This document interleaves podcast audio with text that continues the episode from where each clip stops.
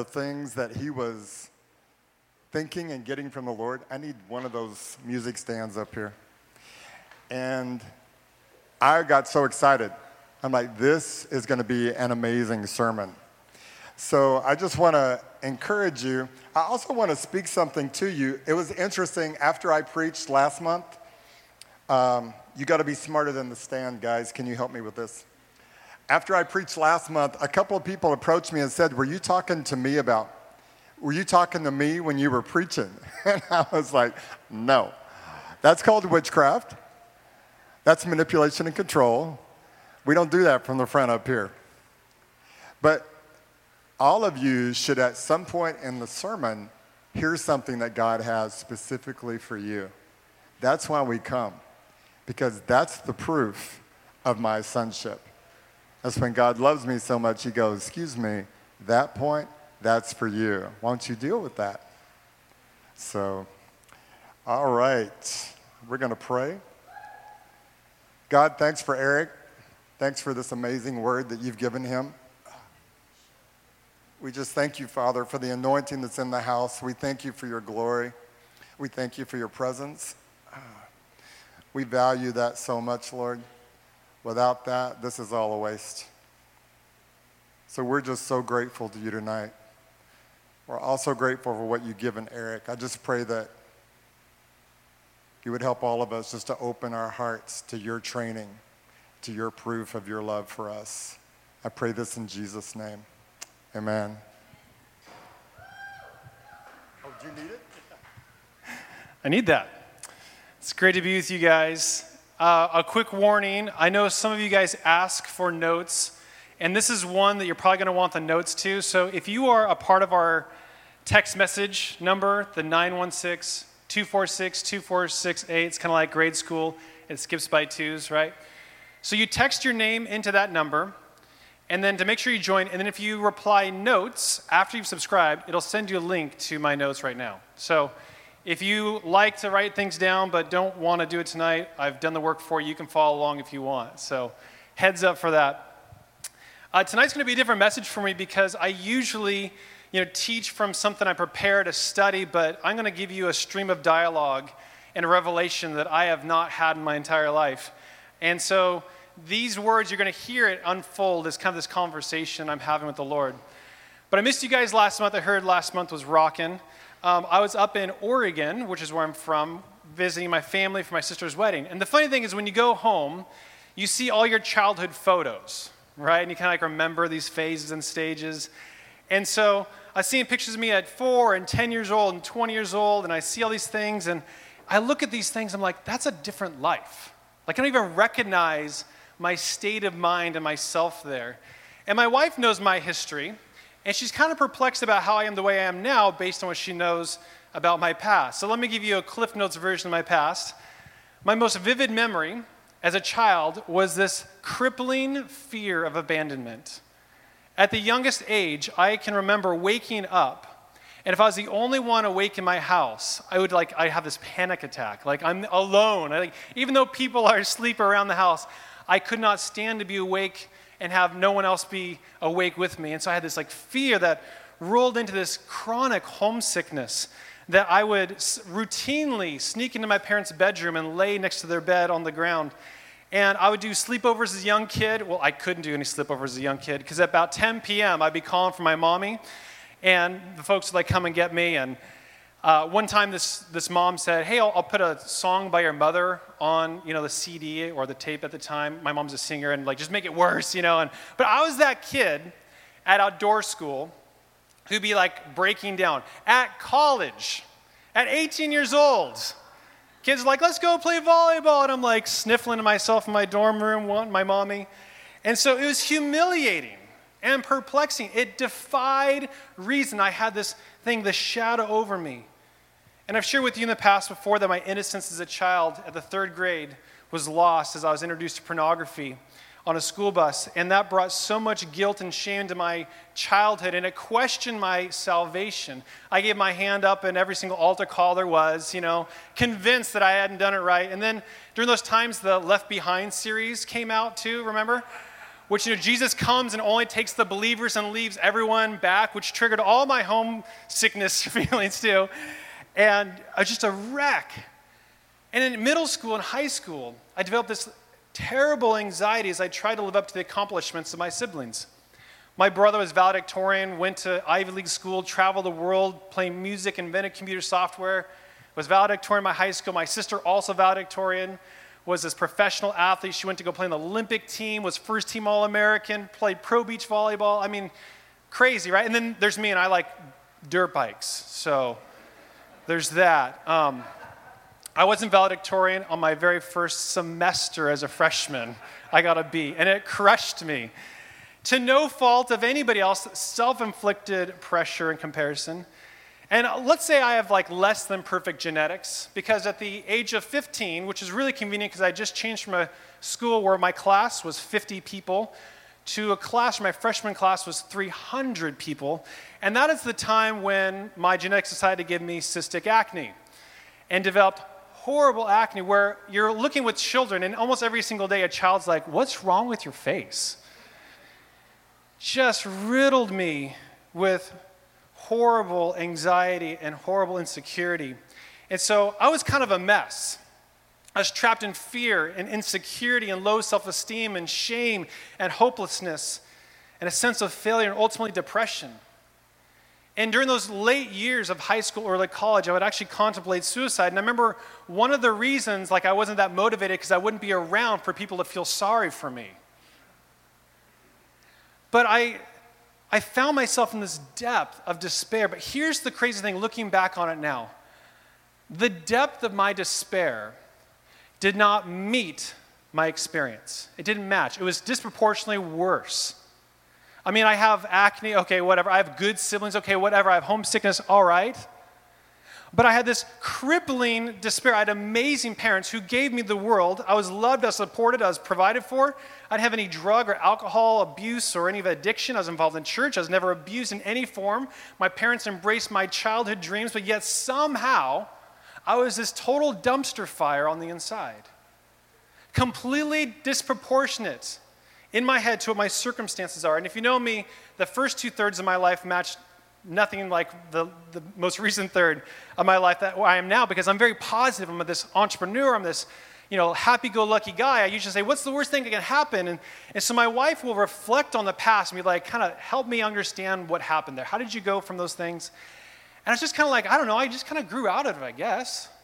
And so as I was up in Portland, seeing these childhood photos, remembering those states, I came back and was reflecting on our last, the last message I gave, which is the thief in the garden who steals our fruit.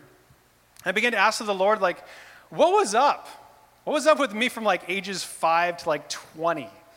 It's kind of this like really tough time. And it's like, was there something wrong with me? Was there something wrong in the inside? And the Lord says, very simply, you are being demonically tormented. I'm like, uh, well, um, is there a second opinion up there at all? Because that sounds really intense. Because when we think of people who are demonically tormented, we think of the, the growling, the foaming of the mouth, the breaking of the chains, the eating of the live chickens, you know, things like that. I don't know if that happens. But I was raised in a Christian home, and I went to church almost every single week and had a pretty normal life from external experiences. And so I'm like, how? Where? Why? Because surely, if I was being demonically tormented, somebody would have noticed. Because my experiences seem completely normal on the outside, and the Lord just gently replied, Not all demonic tormenting is public nor visible. But I'm like, wait, I know my Bible. In the Bible, it is, right? In the New Testament, demonic activity was very public. If you were demon possessed, the entire city knew your name. You didn't need to believe in God at those times to believe in a demon. It was so prevalent. And when Jesus sent out the disciples to go cast out demons, a lot of the disciples probably had like names in the back there as like a Jimmy, John, okay, like they had this hit list. And so that means that in Jesus' days, the demonic activity was very public. Does it seem odd to you at all that our experiences if that is true, if the demonic activity is true, if those experiences are pretty foreign to our average life now. Why is it different? What changed and what happened? Well, two important things changed about demonic warfare. First, everything changed when Jesus gave you the authority to cast out demons. Everything changed at that moment. This meant that any public demonic tormenting would become a target of a Holy Spirit empowered believer. I think that Jesus so whooped the butts of the demons there that the demons started to rethink their strategy. They're probably like, you know, foaming at the mouth, it's really bad for business right now. that spiritual warfare back then was kind of like whack a mole, right? It's like, there he is, let's go get him. And so, in other words, when we received authority over the demonic, the devil changed strategy so that he would be harder to identify. Colossians describes the works of the devil as the kingdom of darkness, so we know his works are not open in the light and public and visible. Not always. And so this makes a very, very important point about Satan's goal.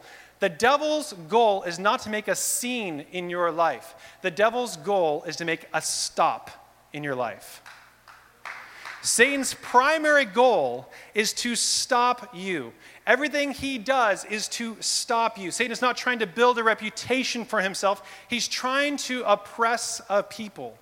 And so Satan is totally fine if something else gets the credit as long as you remain oppressed, suppressed, and neutralized. Because the devil would rather oppress you in secret than humiliate you in public. That way, he remains unopposed for as long as possible. And because of this, I believe a lot of people are oppressed and neutralized and suppressed, and they don't even know it. And I'll get into the how and why in a minute. So I'm wondering, in what ways, this is pretty intense information. I sat on this information about a week. I was like, maybe it was a bad burrito last night. I don't know. What ways am I being tormented? How? Did I have a demon? Was it, you know, it's darkness, it's not a light. I, I, get that. And God didn't specify any more than that. Whether it was an evil spirit, a demon, I don't, it honestly doesn't matter to me. But I'm like, well, how and where? And he gently replied, You are being tormented in your mind. The plagues I experienced the fear of abandonment, the anxiety, the comparison, the low self esteem, the insecurity, the hopelessness, the depression, the despair, the self hatred, the shame are all experiences of the mind. I spent my entire life, probably until I was 21, being tormented in my mind, and I never knew it. The second thing that happened, why is this different than what Jesus experienced, is that we changed. 1 Corinthians 3:16 says that you are the temple of the living God and the Holy Spirit dwells inside of you. Awesome. He also gives us the mind of Christ. 1 Corinthians 2:16. So the nature, the territory of where the enemy would want to attack changed. We got a major upgrade. And so, like any decent criminal, Satan naturally changed his territory for attack and strategy. And he moved largely from physical oppression, I believe, to mental oppression. So I suggest that Satan is doing every bit amount of control over people, except instead of controlling people through the flesh, he is doing it through the mind. Because if he can influence your mind, he can operate through your flesh. And most importantly, it will go undetected. Here's the most important thing to know is that the battleground, I believe, for our time is in the minds. And even though Satan did very public tormenting back in the Bible days, ours is different. In fact, I would suggest that harassing and tormenting thoughts are the most private form of oppression one can have. But we call it bad moods. We give labels to our experiences. We give all sorts of rationale for, for it. And so for me, as I'm coming to this, like this realization is starting to make sense. And I start thinking about these past thoughts. It's like, I remember those days seeing those photos. I remember thinking those thoughts. But here's the thing I go back and, like, I don't know how I even had those thoughts. I know me. I look back at these photos. I don't even know how that was even me. And the Lord said, Because those weren't your thoughts. You hear us saying a lot that your feelings are not the truth. We need to add another one to that list. It says that not every thought in your mind belongs to you. Not every thought in your mind belongs to you. And we know this because we have the mind of Christ, and the mind of Christ cannot have a sinful or self hating thought. Yet, we have those thoughts. They're in our head, but they're just not your own. So, my question to God was like, okay, how did I tolerate this for 20 years and not do anything? Surely I heard a message. Surely I had prayer. Surely I walked with some great Bible teachers. Surely I was exposed to great things. How did I last 20 years or so having no clue what was happening into me? And then I remembered that during the time of that era, I held a particular theological belief. I believed a Christian can be mentally ill but cannot be influenced by a demon. During that entire area and phase of my life, I believe that a Christian can be mentally ill but cannot be oppressed or influenced by a demon. And by the way, I do not believe, like some, that any mental illness is a demon. That's wrong. But I also think that, that the opposite is true as well, that you, you, can't, you can't make that opposite extreme. And so I believe that once you're saved, you got Jesus, well, bam, that's it. Because in John 8 32, it says that you will know the truth and the truth will set you free. So, oh, perfect. So I'm free. Like I have Jesus, kapam. I am done. And so I lived most of my life never believing that anything could oppress me. But that's not the truth. A few years ago, I did a series on Christians and demonic oppression. You can look it up on our website. I won't go into all of it. But the conclusion is that being a Christian does not make you immune to the demonic. You don't become a Christian then like get this like Pope mobile kind of bubble around you. You go around everywhere, you're all protected and safe.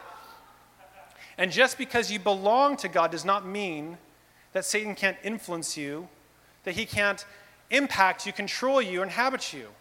Because even Jesus rebuked Peter, who had Satan speaking through him, and says, I rebuke you, Satan, get behind me, which is one of the more humiliating passages in all the Bible. Peter's like, what?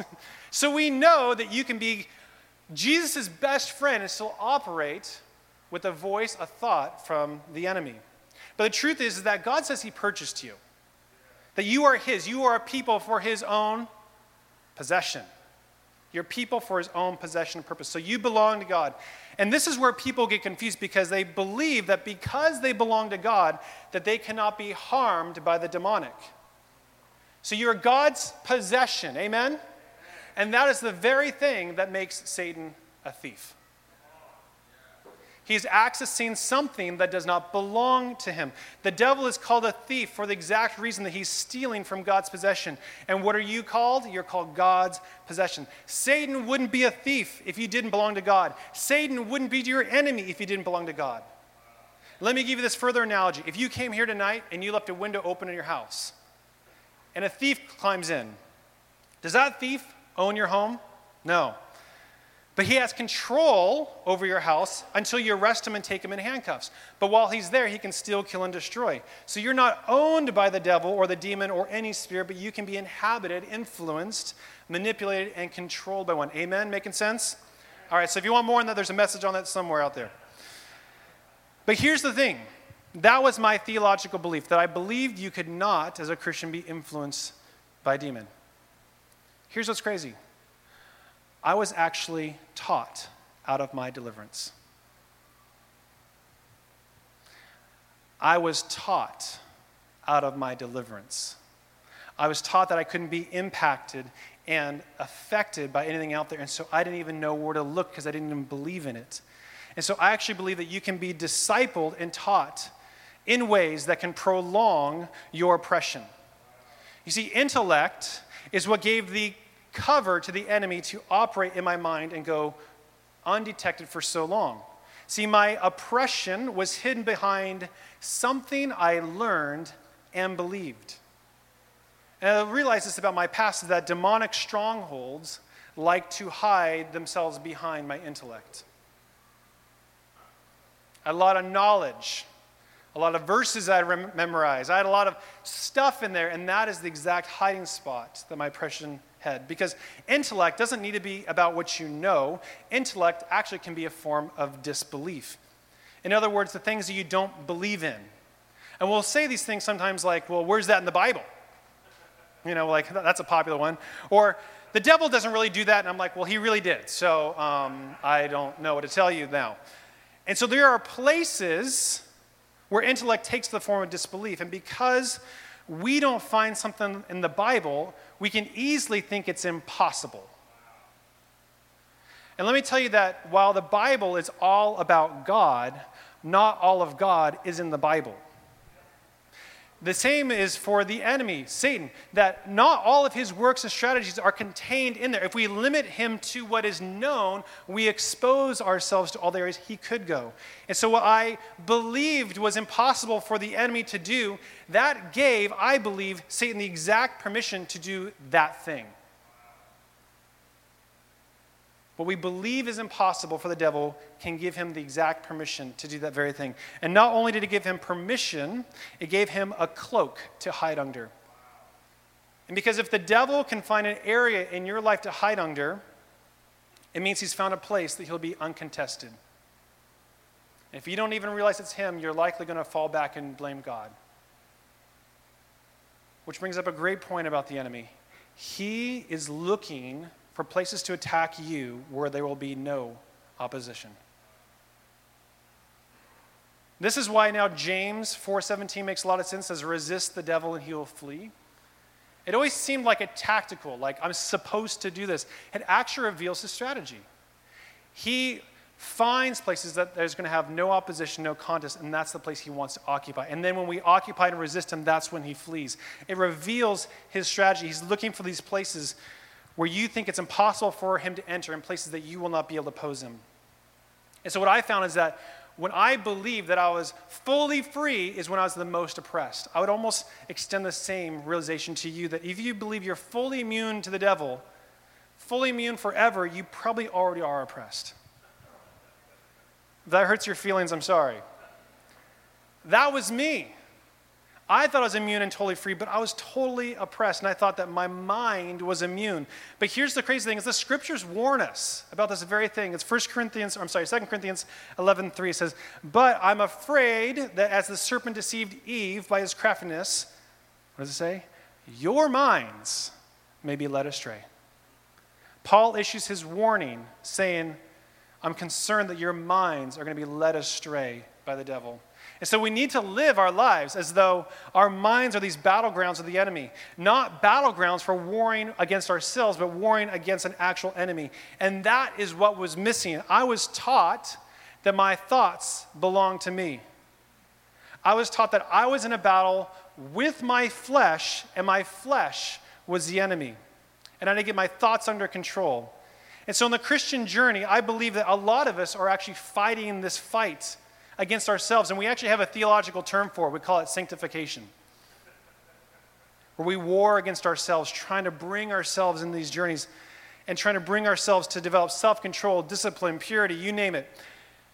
But here's the thing is that the reason that demonic oppression of your mind is so damaging is that it comes in the form of your own thoughts and your own voice.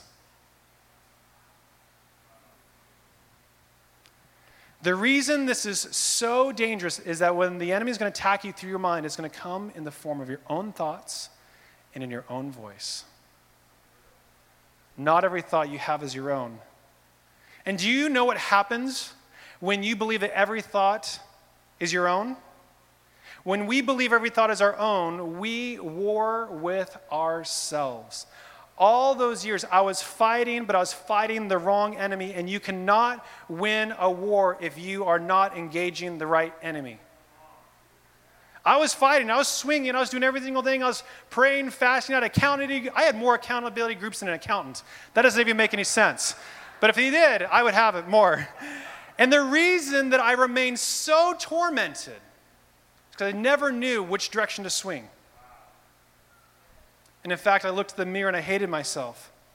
And when the Bible says we don't war against flesh and blood, we think of other people. I actually think it means about us.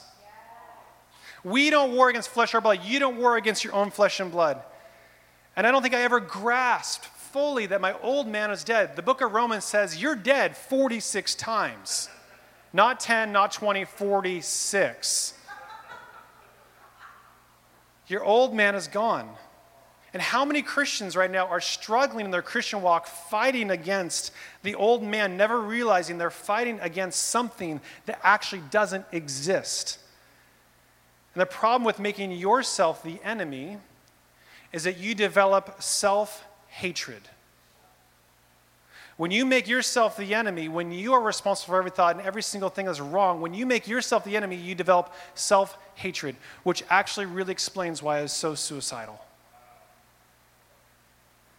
Self hatred could be a sign of demonic torment where the demonic spirit has convinced you that you are the problem. The enemy's plan is to torment you and to convince you that the problem is you, so that you will chase your own tail. And when the enemy tricks you into believing that you are the problem, he actually is teaching you to self sustain your own oppression. When the devil convinces you that you are the problem, he is teaching you how to sustain what he puts in place. I actually don't think I had a demon inhabiting me. I think I was taught to sustain the lies that he put in me. You've heard with us with Christ's Life that a lie unchallenged becomes truth. A number of years ago, Sean Lawrence took it up one more level. It says, A lie accepted defends itself. I never realized I lived that until a week ago that a lie will begin to cloak itself and defend itself in rationalization, logic, and reason, making space and invitations for other lies. Because I looked at my entire journey and I found all these things connected that my fear invited anxiety, and anxiety invited insecurity, and insecurity invited comparison, and comparison invited hopelessness, and hopelessness invited moral failure, moral failure invited shame, and shame invited self hatred, and self hatred invited self destruction. I can look at every single mental dysfunction, every mind game I had, and I actually found it related to one previous one. And it's like every single mental dysfunction had this like house party in my head for 20 years, and they all sustained each other because no one wanted to go home. And if the demonic can establish that lie, it produces a cycle. From self destruction, it starts all over again to fear. And again, and again. And the demonic, if he can plant a lie that begins to self sustain, he can just kind of like back up and like, you're doing perfect. And he can leave. And I look at my life as key moments where these lies came in, not only went unchallenged, but they got accepted and I got taught to replicate it and to inflate it and to make it bigger. And it was like a fortress in my head. Are you guys doing okay? You guys want me to go? This is my time check here. All right. So the Lord gave me two passages. And perhaps the best passage in all the Bible about the battlefield of your mind is 2 Corinthians 10, 4 through 5. It says, The weapons we fight with are not weapons of this world. On the contrary, they have divine power to demolish strongholds. Everyone say strongholds. We demolish arguments and every pretension that sets itself up against the knowledge of God, and we take captive every thought and make it obedient to Christ. First off, the fact that we have to take captive every thought proves again that not every thought belongs to you. You would not, if you have the mind of Christ, you wouldn't have the need to take captive thoughts and escort them out of your mind. But I want you to recall that word strongholds. The word there for strongholds is actually translated castle or fortress we have divine power to demolish castles and fortresses. I don't think he's talking about actual physical structures. Remember, because he's talking about the mind and the thoughts. What do castles represent? Kingdoms. Paul, I believe, is saying that there are kingdoms of thought in our minds which have created castles and fortresses that need to be demolished. Castles and fortresses, what are they made of? Bricks or stones. And it takes a lot of bricks and stones to create a castle and fortress. And I believe that every lie we believe is used to create a fortress in our minds for another kingdom. And what do castles and fortresses do? They provide cover and safety to those who hide inside. Satan is building his kingdom in your mind with lies and then giving him safe protection inside. And from that place, he torments and he lobbies more lies. And so, if you're going to build a castle or fortress, with stones and bricks, you need something else. You need glue or mortar. Now, remember that word arguments? This word does not mean debate. And I used to think this is like, oh, I'm going to go into apologetics. I'm going to have the best argument for believing in God. I was like so zealous for arguing with people. But Paul again is talking about minds. The word argument here means reasoning, judgments, and decisions. The glue and mortar that holds a lie in its place is reason, it's judgments, it's decisions. In other words, Lies are so hard to remove because they are held in place by logic, reason, and belief. We say, Well, I need more self control. Or it's my fault. It makes sense. It's my own flesh. It's impossible to be influenced by the demonic. It's in your mind. So, lies, in case you haven't noticed, are believable. Otherwise, we wouldn't believe them. Lies are believable for a reason. They need to make sense in order to be believable. And the lies in my head were so hard to dismantle because the glue that held them together was so convincing.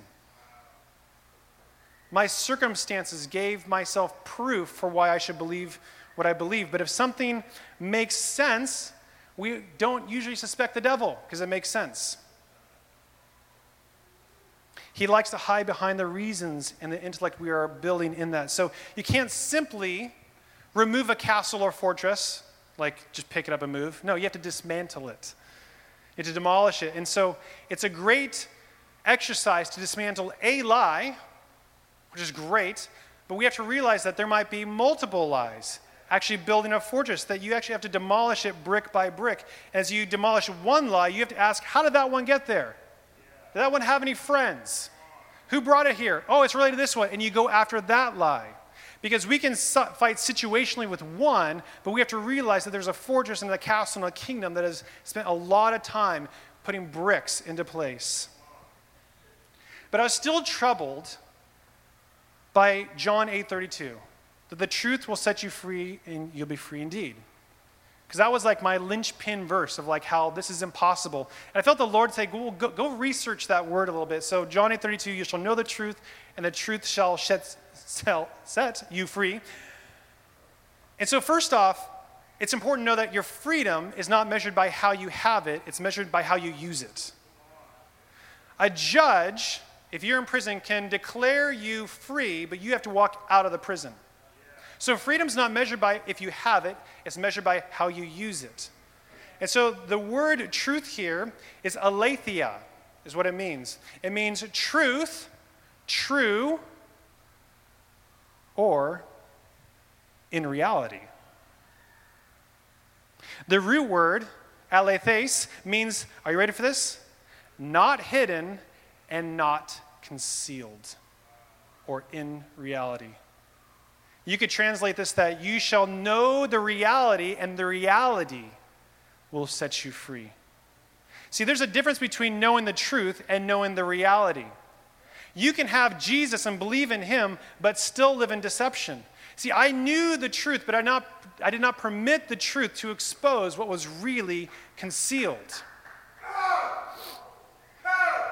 I never knew what was really going on. It didn't matter how much truth I pumped into my mind because I was living in a way where truth was an additive. I would add truth to my life. Truth is not an additive, truth should replace. It's designed to go and tend to kick out something in its spot. And so we add truths to our mind and we say, oh, that's really good. What is the thing that has to move out of its place now?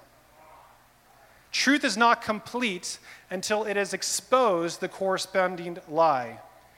Truth will only provide you freedom when it exposes and dismantles the lie that it was in its place. We just usually move it over and put it in a different corner. We don't kick it out.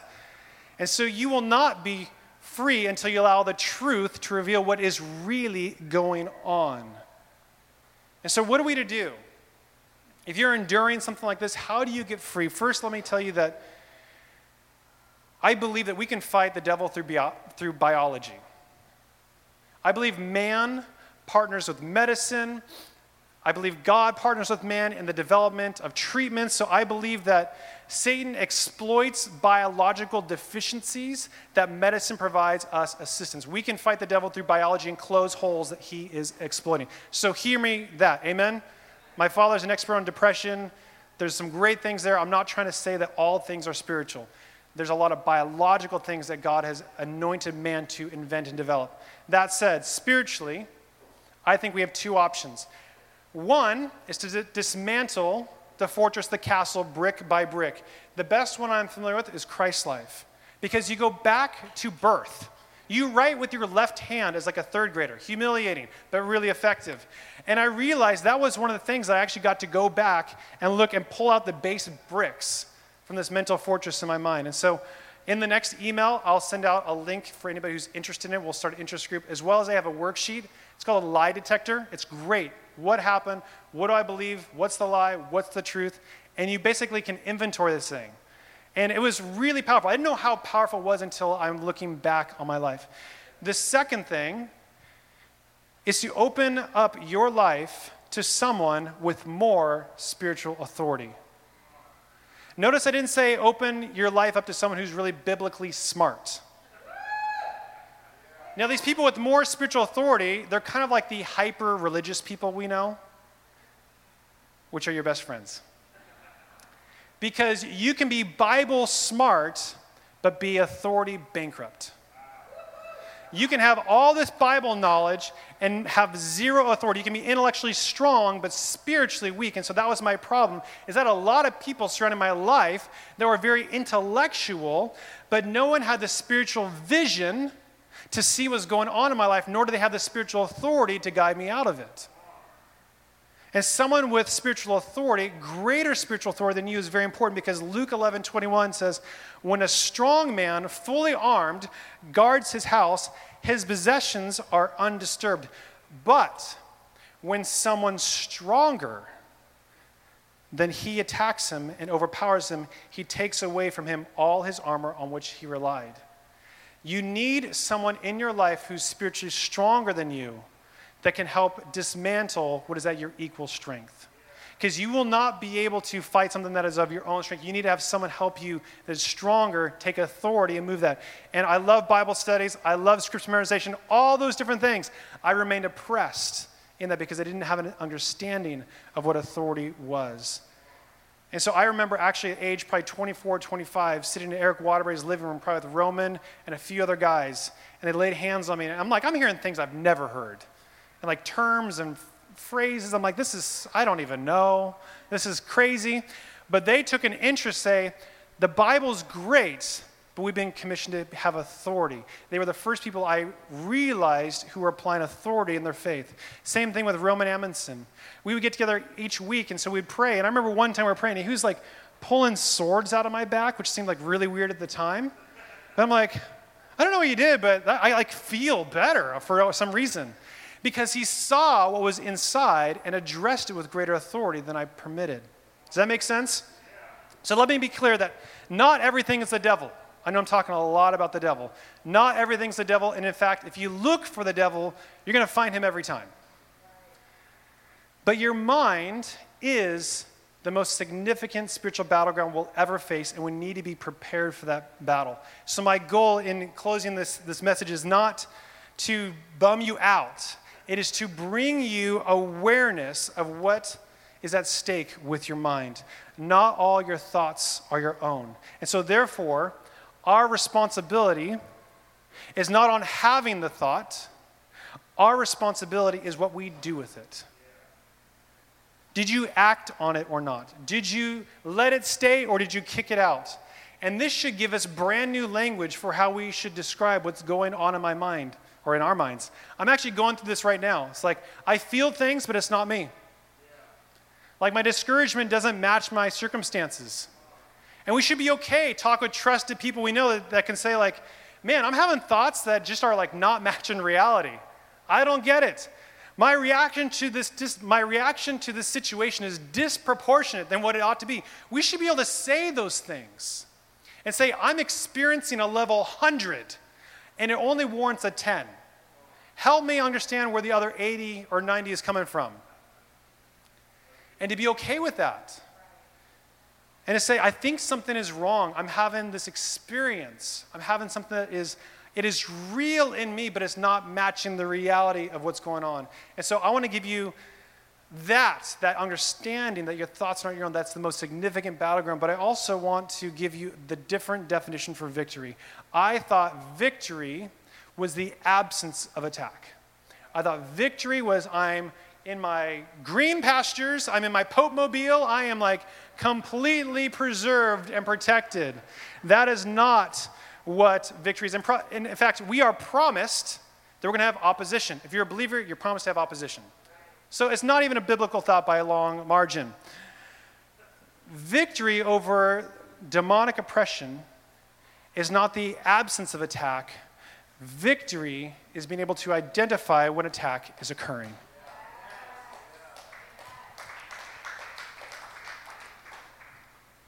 We need to live our lives realizing that there's a battle going on in our minds, there's a lot at stake, and that our thoughts are not our own, that we are designed to live a powerful life, to be able to dismantle the fortresses and to dismantle the kingdoms that are storing up. Because the devil can influence your mind, he can oppress your flesh, he can oppress every area of your life. And that's what I got for you. I love you guys.